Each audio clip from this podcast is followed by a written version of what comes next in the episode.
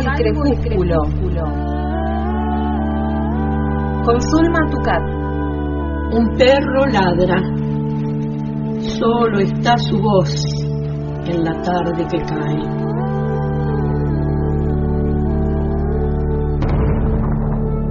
Soy el solitario que escucha sus ladridos en el poniente. Salvo el crepúsculo. Suelo rodar en el abismo, en el abismo. Enternece el crecimiento. Del habla, del habla, está hecho el vuelo.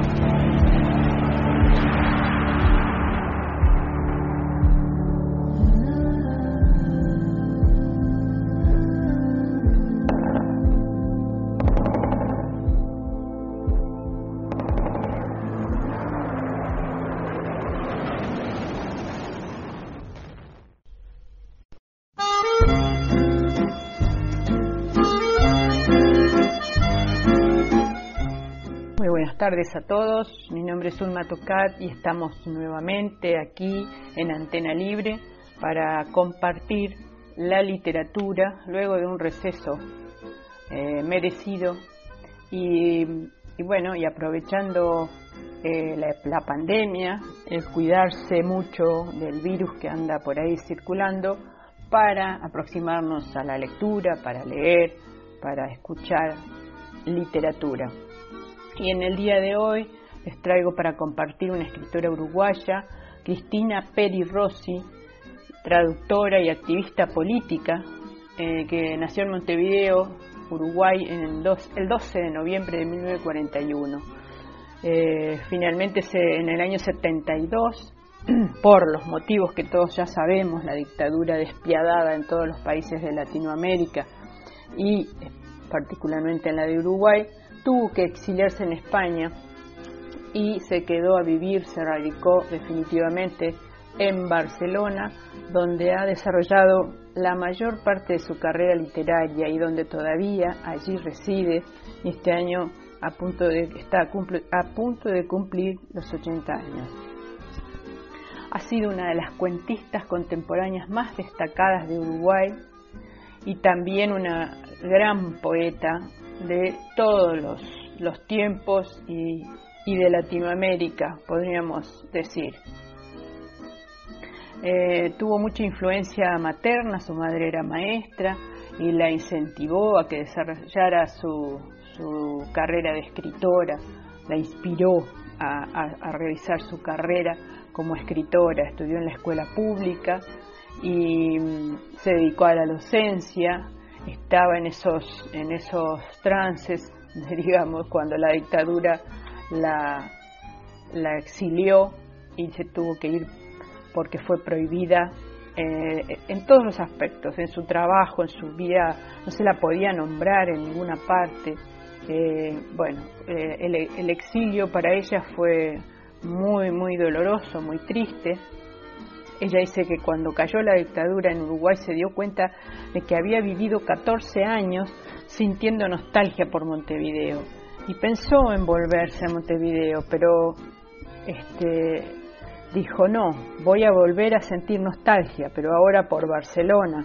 Y entonces decidió eh, quedarse y radicarse en Barcelona. Y dice, uno no se exilia porque quiere, se exilia porque tiene que salvar el pellejo. Eh, es un acto involuntario y, bueno, eh, la vida la llevó a, tomar esa decisión y a quedarse en, Europa y también este, a, viajar por, y a vivir también en Francia y en Alemania. Eh, por eso ella se considera una ciudadana del mundo. Su carrera literaria se inició ya por los 60, era una escritora de izquierda y publica sus primeros libros con esa intención. Eh, era una escritora muy comprometida y una voz pública. Eh, tuvo una infancia bastante difícil, dice ella, entonces por eso sus, los protagonistas de algunos de sus libros son principalmente niños Eh, hay, bueno, sus primeras publicaciones eh, tienen que ver con eso. Sus primeros trabajos fueron dos colecciones de relatos, Viviendo en 1963 y Los Museos Abandonados en 1968, y una novela que se llamó El libro de mis primos en, el 69. Viviendo fue escrita eh, mucho antes y cuenta tres historias realistas, Viviendo, El baile y no sé qué. Son narrativas con protagonistas feministas. Cada historia ofrece una visión oscura del mundo y habla de los lugares restringidos de las mujeres que lo habitan a ese mundo. La primera es una mujer que se ve condenada a una vida de soltera. Las últimas cuentan historias parecidas, la de la vida cotidiana de una mujer que le cuesta cambiar su destino y, tienen estas dos historias temas relacionados con el lesbianismo. Los museos abandonados eh, es un libro que, que mm, tiene una colección de cuentos que podría, están relacionados, podría considerarse como una breve novela. La nave de los locos es una alegoría del exilio que va más allá de la política para desafiar también nociones de inclusión y exclusión a cualquier nivel de la experiencia humana, especialmente de los, del género y de la sexualidad.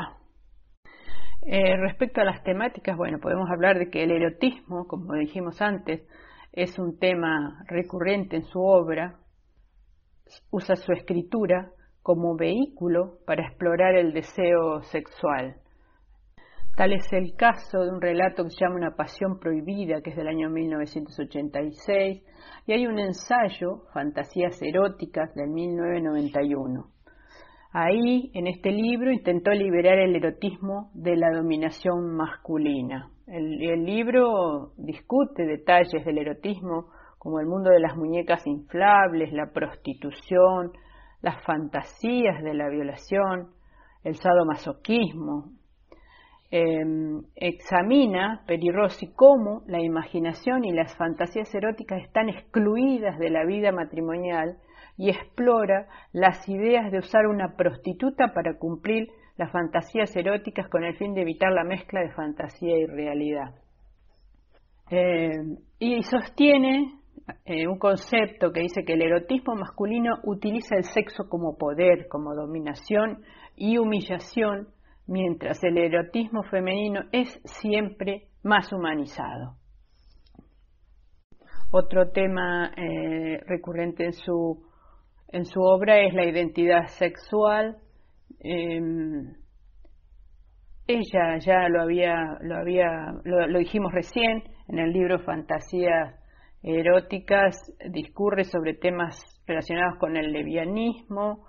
Eh, muchas veces se la ha catalogado como lesbiana, como, como una mujer que, le, que tenía relaciones con otras mujeres, pero ella eh, no, no quiso nunca explicar nada, sin embargo, se, se, la, se le conoce una historia, digamos, con otros hombres, entre ellos con hombres, digamos, con, entre ellos con Julio Cortázar, una relación de amistad profunda y un amor intenso. Aparte del lesbianismo, que es un tema que ella ha expresado en su obra, ella también ha desafiado una conceptualización entre el género y la sexualidad. A través de muchos personajes de sus novelas, la, autora intenta desafiar esa categorización rígida, perdón, de una identidad sexual. Por ejemplo, en La nave de los locos, el protagonista X y la personaje Lucía demuestran una multiplicidad de preferencias sexuales y tendencias de género. A continuación vamos a escuchar un audio de Cristina Perirossi, un poema corto que se llama Género.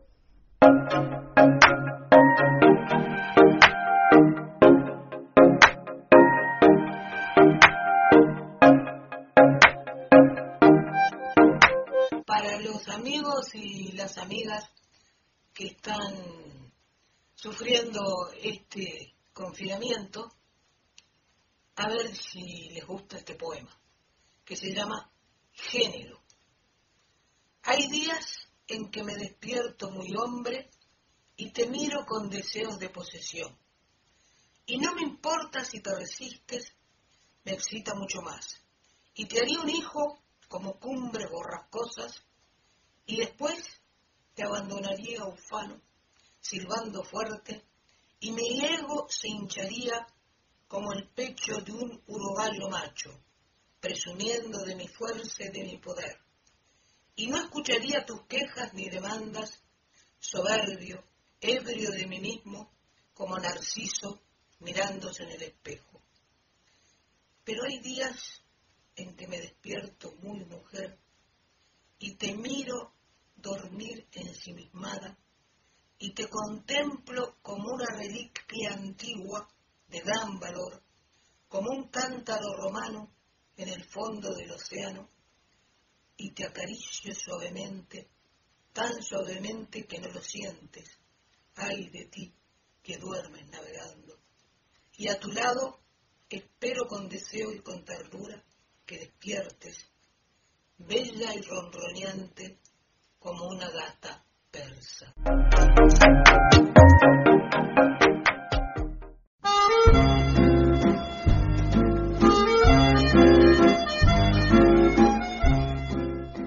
Otro de los temas eh, que mm, aparecen en la obra de Cristina Rossi es el tema político. Como activista y política, la escritura de Rossi está cargada de esos aspectos.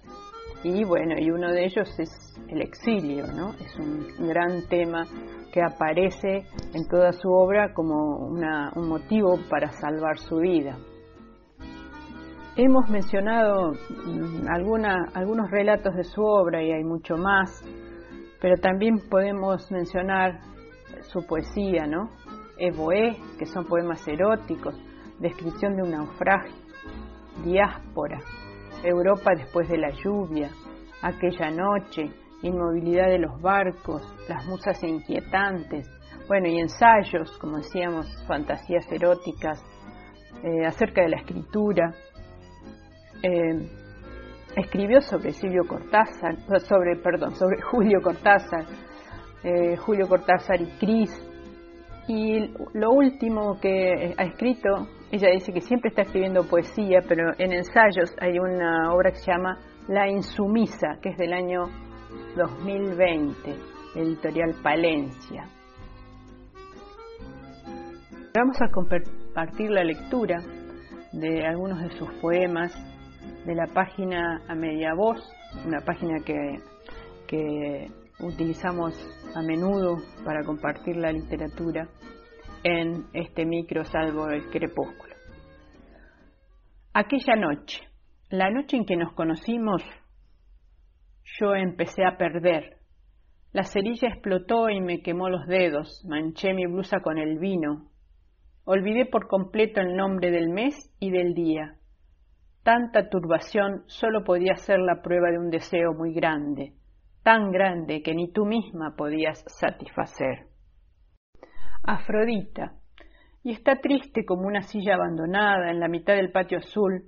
Los pájaros la rodean, cae una aguja, las hojas resbalan sin tocarla, y está triste en mitad del patio, con la mirada baja, los pechos alicaídos. Dos palomas tardan y un collar sin perro en la mano como una silla vacía. Dedicatoria. La literatura nos separó.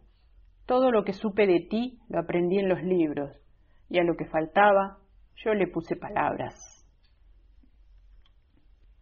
Después, y ahora se inicia la pequeña vida del sobreviviente de la catástrofe del amor. Hola perros pequeños, hola vagabundos, Hola, autobuses y transeúntes. Soy una niña de pecho, acabo de nacer del terrible parto del amor. Ya no amo. Ahora puedo ejercer en el mundo, inscribirme en él. Soy una pieza más del engranaje. Ya no estoy loca.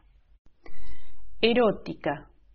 Tu placer es lento y duro, viene de lejos, retumba en las entrañas como las sordas sacudidas de un volcán, dormido hace siglos bajo la tierra y sonámbulo todavía, como las lentas evoluciones de una esfera en perpetuo e imperceptible movimiento, ruge al despertar, despide espuma, arranca a los animales de sus cuevas, arrastra un lodo antiguo y sacude las raíces. Tu placer lentamente asciende envuelto en vaho del magma primigenio, y hay plumas de pájaros rotos en tu pelo, y muge la garganta de un terrón extraído del fondo como una piedra. Tu placer, animal escaso. Historia de un amor. Para que yo pudiera amarte, los españoles tuvieron que conquistar América y mis abuelos huir de Génova en un barco de carga. Para que yo pudiera amarte, Marx tuvo que escribir El Capitán y Neruda la Oda a Leningrado. Para que yo pudiera amarte, en España hubo una guerra civil y Lorca murió asesinado después de haber viajado a Nueva York. Para que yo pudiera amarte, Virginia Woolf tuvo que escribir Orlando y Charles Darwin viajar al Río de la Plata. Para que yo pudiera amarte, Catulo se enamoró de Lesbia y Romeo de Julieta. Ingrid Bergman filmó Stromboli y Pasolini los 100 días de salud. Para que yo pudiera amarte, Jacques tuvo que cantar el Segadors y Milva los poemas de Bertolt Brecht. Para que yo pudiera amarte, alguien tuvo que plantar un cerezo en la tapia de tu casa y Garibaldi pelear en Montevideo. Para que yo pudiera amarte, las crisálidas se hicieron mariposas y los generales tomaron el poder. Para que yo pudiera amarte, Tuve que huir en barco de la ciudad donde nací y tú combatir a Franco. Para que nos amáramos, al fin, ocurrieron todas las cosas de este mundo y desde que no nos amamos, solo existe un gran desorden.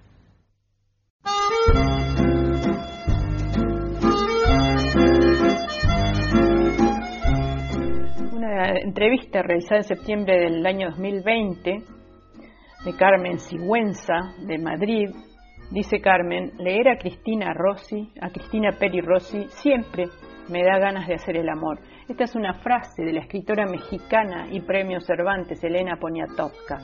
Y esta aparece, esta frase aparece en la contraportada del último libro de la poeta y narradora uruguaya titulado La Insumisa. Y ahí se resume el grado de humanismo y carnalidad que encierra el lenguaje de la autora en esta novela autobiográfica. Dice la, entrevista, es la autora de la entrevista Carmen Sigüenza, que es una gran, que, Cristina Peretroso es una gran feminista, luchadora por la libertad, la igualdad y los derechos de las minorías, que ha sido asociada al boom latinoamericano y eh, bueno, que fue ayudada muchísimos años por Julio Cortázar, con el que tuvo una, una entrañable relación, intenso amor. También le pregunta, esta eh, periodista le pregunta cómo ve este mundo desde el ojo de hoy. Y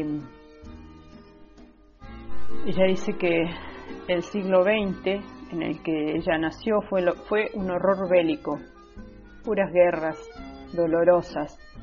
Eh, hubo pandemias y muchas dictaduras. La generación de los 70 fue más romántica, fomentó la cultura unisex, el feminismo. Creo que son es un antecedente de nuestros días. En el, año 73 la homosexualidad era considerada una enfermedad mental y un delito. Eh, hoy en las sociedades avanzadas Ya el matrimonio homosexual es un derecho y el feminismo ha demostrado que las mujeres somos dueñas de nuestras vidas. Somos seres en el tiempo y el tiempo nos cambia. Y el desarrollo técnico es más, lo más visible. A los 30 años yo no tenía teléfono y hoy tengo móvil, dice Cristina Peri Rossi. Insiste en que la poesía y publicar, escribir y, publicar poesía la hace sentir viva. Estoy a punto de terminar un libro que se llama A punto de poema, eh, sobre experiencias y sentimientos de los que no he escrito demasiado, como la enfermedad, las relaciones entre médicos y pacientes. Sería muy raro, dice, que la pandemia quedara inédita en poesía, porque nos ha cambiado la vida a todos. Pero, como siempre en los libros de Cristina Perirossi hay ternura, hay ironía, hay contraste, hay observación, hay esperanza y hay mucho amor.